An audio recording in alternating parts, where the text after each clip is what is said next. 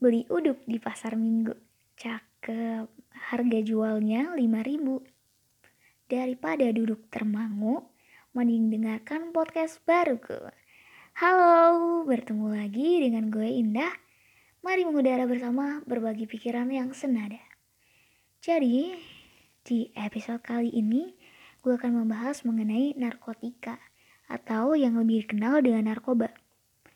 Eh, tumben banget dah bahas narkoba. Iya dong. Jadi berawal dari isu yang merebak baru-baru ini nih mengenai seorang public figure yang menjadi panutan banyak kaum milenial. Eh ternyata, oh ternyata pengguna narkoba guys. Gue kan jadi tertarik nih ya untuk membahas isu ini. Karena ya lagi booming banget gitu. Dan lo tau gak sih guys, kalau para pengguna narkoba ini nih punya slogan loh slogan kebanggaan yang bunyinya dengan narkoba gue jadi lebih produktif berkarya. Oh iya? Masa? Mari kita buktikan kalau itu sebuah kesalahan. Sebelumnya gue akan menceritakan secara garis besar nih terkait klarifikasi wawancara antara manajemen si public figure ini pada salah satu podcaster tersohor di Indonesia, yaitu Deddy Corbuzier beberapa waktu yang lalu. Kita sebut aja si C ya.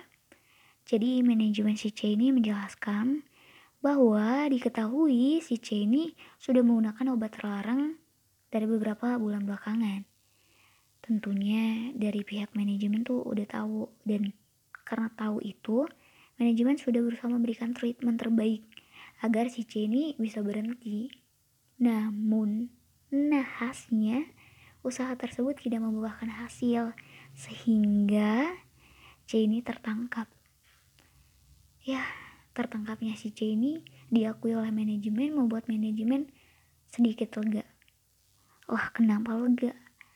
Iya lega, karena akhirnya si C mendapatkan penanganan yang tepat. Manajemen juga menceritakan nih keadaan si C ketika dalam pengaruh obat dan ketika tidak dalam pengaruh obat. Jadi si C ini ketika tidak dalam pengaruh obat, dia tuh lebih mampu berkomunikasi loh dan lebih mampu berinteraksi dengan lingkungan di sekitarnya dan juga lebih produktif ketika bekerja.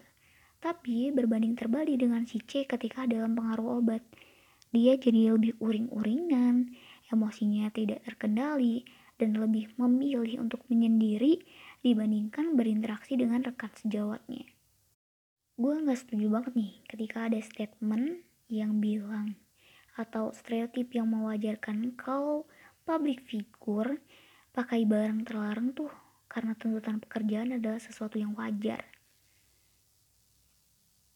Iya tahu dia capek dengan rotasi pekerjaan dia yang gak bisa diprediksi, tapi kenapa gitu loh? Kenapa gitu ke dia? memilih menenangkan diri dengan mengkonsumsi obat-obatan terlarang ini. Padahal kan bisa relaksasi dengan cara yang lain, iya nggak sih?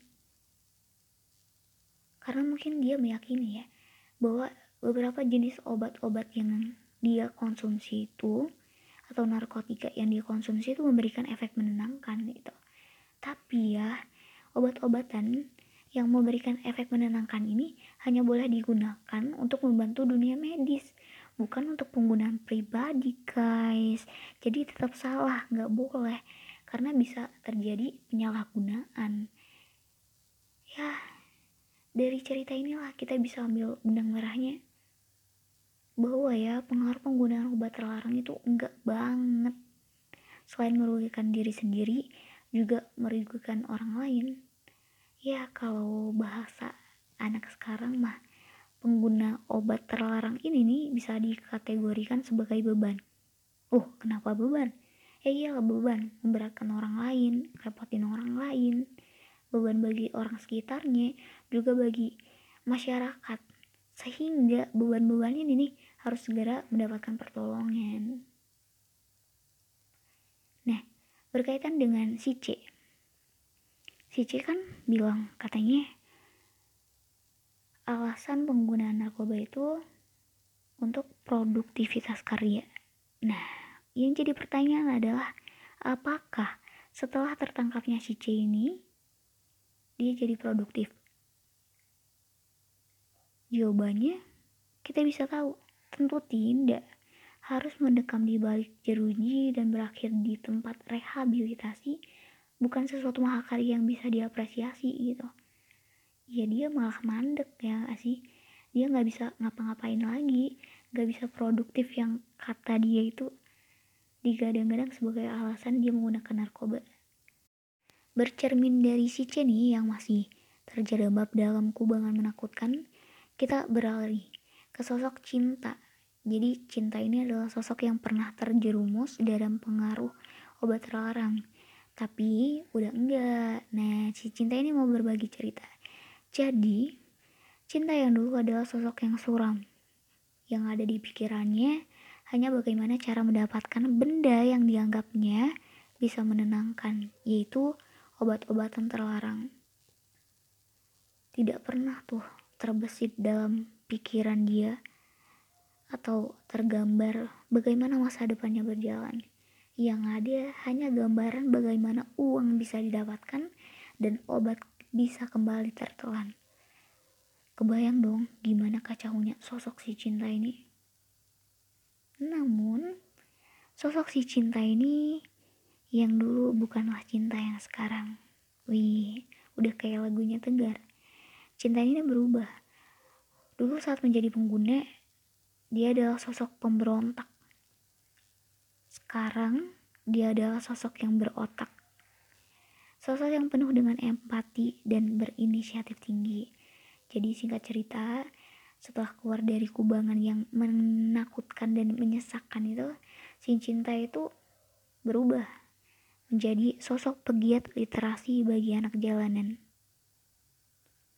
Dulu mana kenal sih si cinta sama literasi? Taunya sambal terasi yang enak dimakan bahkan ikan tenggiri